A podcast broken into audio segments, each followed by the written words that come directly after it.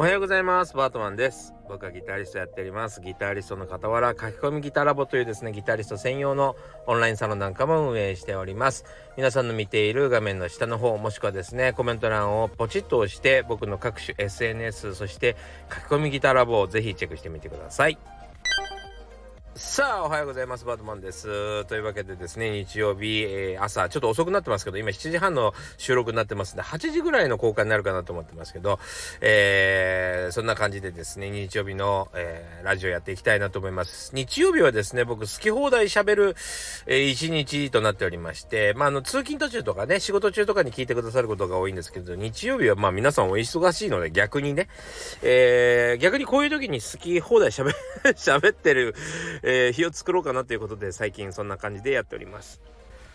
というわけでですね、えっと、一件ご紹介させてください。宣伝させてくださいね。えっと、5月の19日でございます。日曜日。えー、岸田幸志くんのですね、バースデイニューアルバム発売記念ライブが決定いたしました。わーというわけでですね、えー、このライブももう1月ぐらいには、あの、お誘いいただいたのかな。あの、このね、あの、発売記念ライブなんですけども、このニューアルバム、私、全部弾いております。もしかしたらね、なんか1曲2曲、ピアノだけの曲とかもあるかもしれない。ちょっとそこら辺が、ちょっと結構ね、前の話で、えっと、去年の、頭の方だったかなえー、レコーディングしましたんで、ちょっと詳細を覚えてないんですけども、あの、そんなですね、素敵なアルバムが出ますんで、これはもうぜひ皆さんに聴いていただきたいなと思っております。えー、そしてですね、岸田くんもですね、まあ、あの、この告知には載って、もう告知に書かれてるんですけども、副腎白質ジストロフィーというですね、難病を乗り越えたんですよ。はい、去年はですね、大変な年だったと思いますけども、えー、それを乗り越えて、はい、あのー、やっとこう、人前に出れる、ね、体調に戻ってきたということで、本当に、えっと、素晴らしいことですね。はい。なので、楽しみにしといていただきたいなと思います。僕もですね、全力で、えー、ライブに臨みたいなと思っておりますので、ぜひ、あの、皆さんと会える機会ということで、楽しみにしておりますんで、よろしくお願いいたします。はい。何歳からでも早弾きはできる。早弾きを諦めた大人ギタリストに夢を達成させた革命的な方法を詰め込んだ一冊がヤマハから発売。プロギタリストであり3.5万人 YouTuber 末松和人の1日10分40歳からの早弾き双方革命。購入は Amazon 全国の書店にて。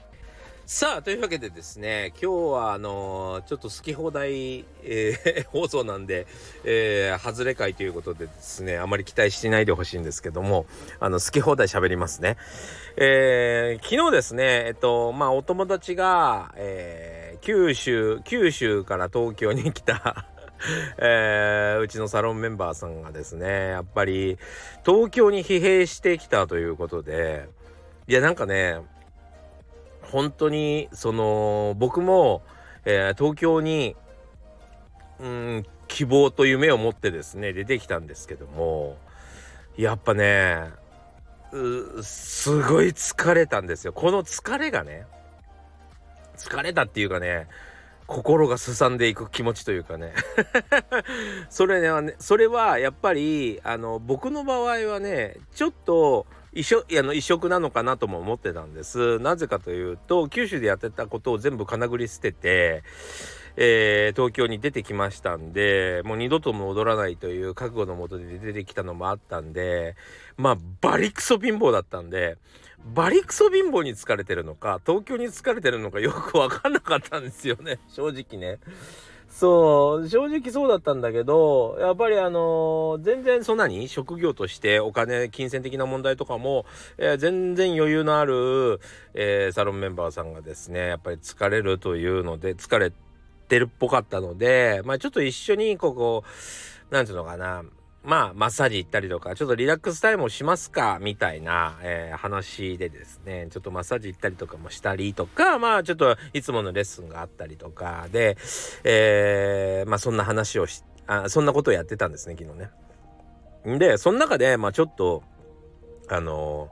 ー、出てきた話だったんですけども、あのー、まあ、その、いわゆる Z 世代とかね、まあ、いわゆる悟りと言われてる世代とかはですね、まあなんかこう、これはあの、二人、二人ともその話をしてて、えー、本当にまあちょっと失礼ながらおかしかったっていうか、なんか衝撃だったんだけど、俺の中ではね。そう、あの、やっぱりこの、言って、言ってもやらんと。そう。なんか、こう、あれやっといてくれた？みたいなこと言うと、そんなのこと聞いてません？みたいに言われたりとか、それや、や、や、えー、それのやり方は、あ、やっと、うん、なんね、やっといた方が良かったんだったら言ってほしかったです、みたいな。でもその、みんながこう、それは、なんていうの、わかんないけど、まあ、そなんだ、なんだろうな。例え話がうまくできないな。そういう人たちのことを知らないからな。まあ、でも、その、あ例えばまあ僕の世界でもたまにあるかあるな例えばあの今からギター弾くことは分かってんだからギターぐらい出してもよく良くない？みたいな。そのうちのねあのお弟子さんだった人たちもギターぐらいぐらい出しといてくれてもいいよとかチューニングぐらいしといてくれてもいいよみたいなことあったね。まあそういうことですよ。だって今からギター弾くことは明確じゃん。ねやっとあのやっとかなきゃいけないことやっといてくれると嬉しいよね。でも出しときました。あのあっちに置いときましたみたいな。まあそういうことがあるあるらしいんですよよく。それとやっぱりなんかこうお前昭和の人間かっていうぐらいやる気に満ち溢れててバリバリやる人と、えー、もう完全にああ Z 世代ですねみたいな人たちとはっきり分かれるんだってその話面白いよね。なんか俺はそういう人たちとあまり関わらないからすごいなと思っちゃってて。だからあのそれこそさ、なんか、まあちょっとどこの会社とは言えませんけど、CM とかで、あなたに合った転職をとかってよく言ってるじゃない。ね、よくあのー、最近、あの、ウェブでも、なんかあなたに、あなたのキャリアタイプを診断とか、向いてる仕事を知りたい人みたいなことってよく書いてあるよね。あれって何なんだろうってよく思ってたんですよ、僕も。そう。向いてる仕事ってなくない？と思ってね。いや、だってさ、その仕事で働いたことないわけじゃない？その仕事をしたことがないから、あの、その仕事の仕方がわからないのに向いてるかも向いてないかもないし、あの、それこそね、あの、例えばよくよくあの出てくる話で接客接客接客業の話でね、えー、よく出てくるんですけど私接客得意なんです人が好きなんでとか人との会話大好きなんですみたいな人って接客業でめちゃくちゃ心折れるのね。めちゃくちゃ自分は人間大好きだからその自分の素のまんまでえー、接客してしまってすごい傷つくこと言われたりとか下僕のような 扱われ方に扱われ方するやついるじゃんたまに。置いとけよお前この野郎みたいなこと言うやついるじゃん。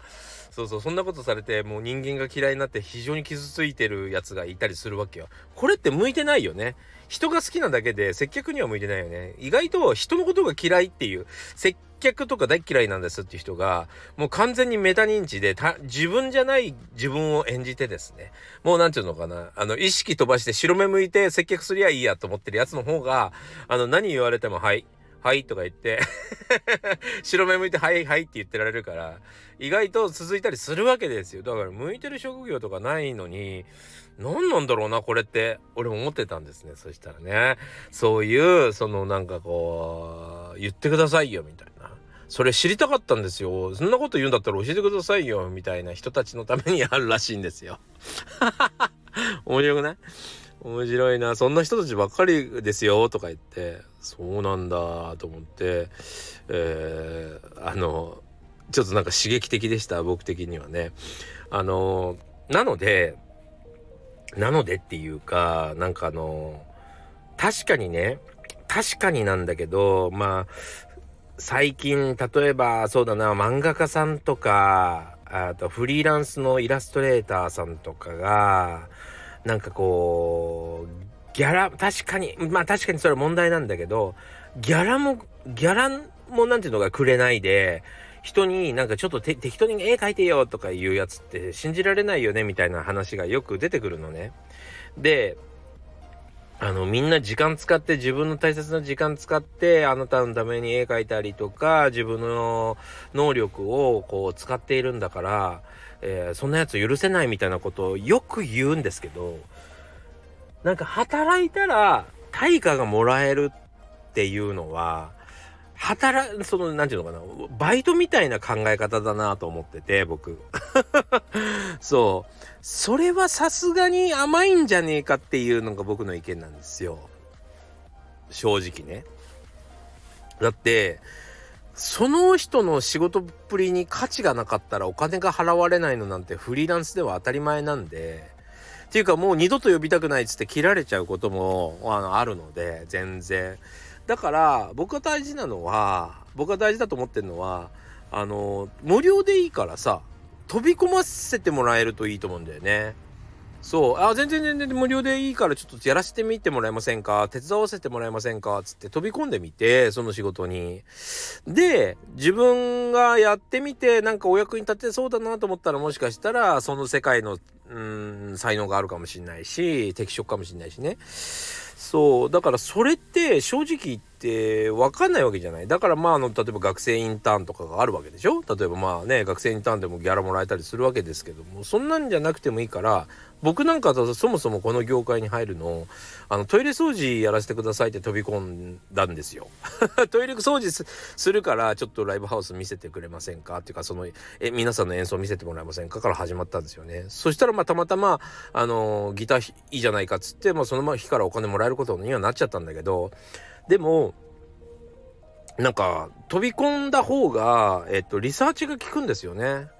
そう例えばそうだなその業界で、えー、人気があるものとか人気がある商品とか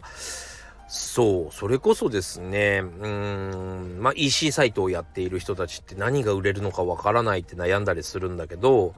えー、EC サイトで悩む前に、えーと、流通倉庫で働いてみたらわかるじゃんってバイトしないよって感じだよね一回ね。そしたらさ物流の中にいれば何の商品がどれだけ出ていくかなんてめちゃくちゃわかるわけよ 今どんな音楽が売れてるんですかって CD 屋さんでまあ今 CD 屋さんあんまないからさあれだけど CD 屋さんで働いたり CD の卸で働きゃ、えー、世の中で一番売れてる音楽は何だか。日本で一番売れてる音楽が何だかよくわかるわけですよ。そうだから飛び込むのがすごく良くてねなんか別にそのちゃんとした給料もらっちゃったらさあのー、何て言うの？自分の調べたいことのところで働かせてもらえないかもしれないからあのお金いらないからちょっと1日2日バイトさせてくれませんっつってさ。それで働いて物流とか見せてもらったらいいのにね。音楽業界だって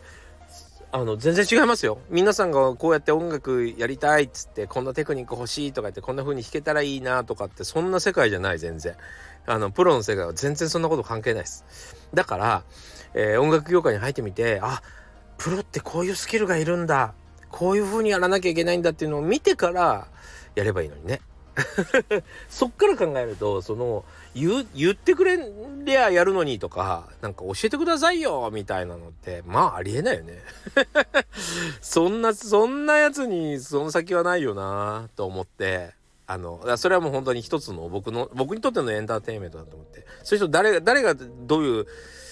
え誰がそん？誰がそういう性格なのかとかっていう話にはなってないからねそうそういう人がいるんだよって言われてへ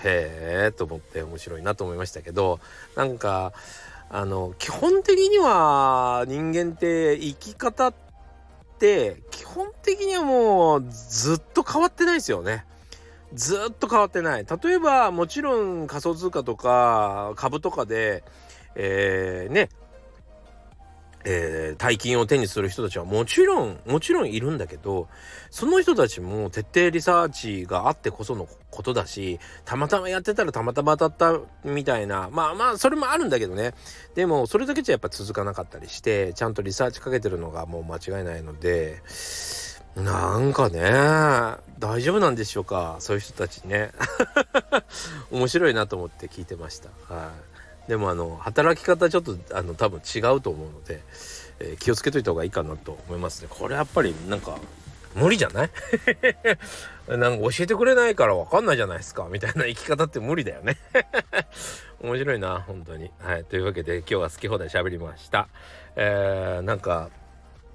別に誰にも届かなくていいいい話なんですけどねこんなのね。えー、でもなんかそうやって気苦労されている皆さんには本当にね、えー、同情いたします。あの本当なんかこう自分が疲弊してしまわないようにね、えー、適度に力抜きながら僕はあの昨日もだからそのマッサージ屋さん一緒にね、まあ、気軽に行ったわけですけどもきあのん？